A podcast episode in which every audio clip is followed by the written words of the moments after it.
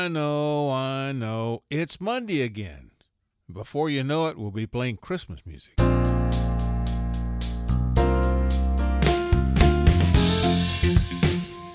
I almost forgot to do today's Music Monday.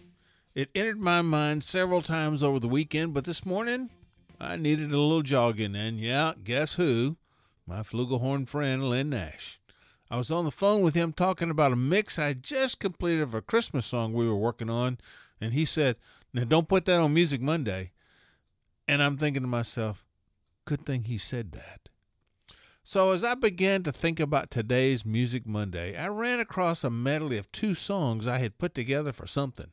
Who knows what? But I was not pleased with how it turned out.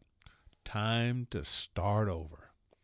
The songs are Still and Draw Me Close. If you know these songs, then I think the words will come to mind as the melody goes by. These songs are very intimate in their approach to God, and I tried to communicate that with this arrangement. If you don't know the words, check the description.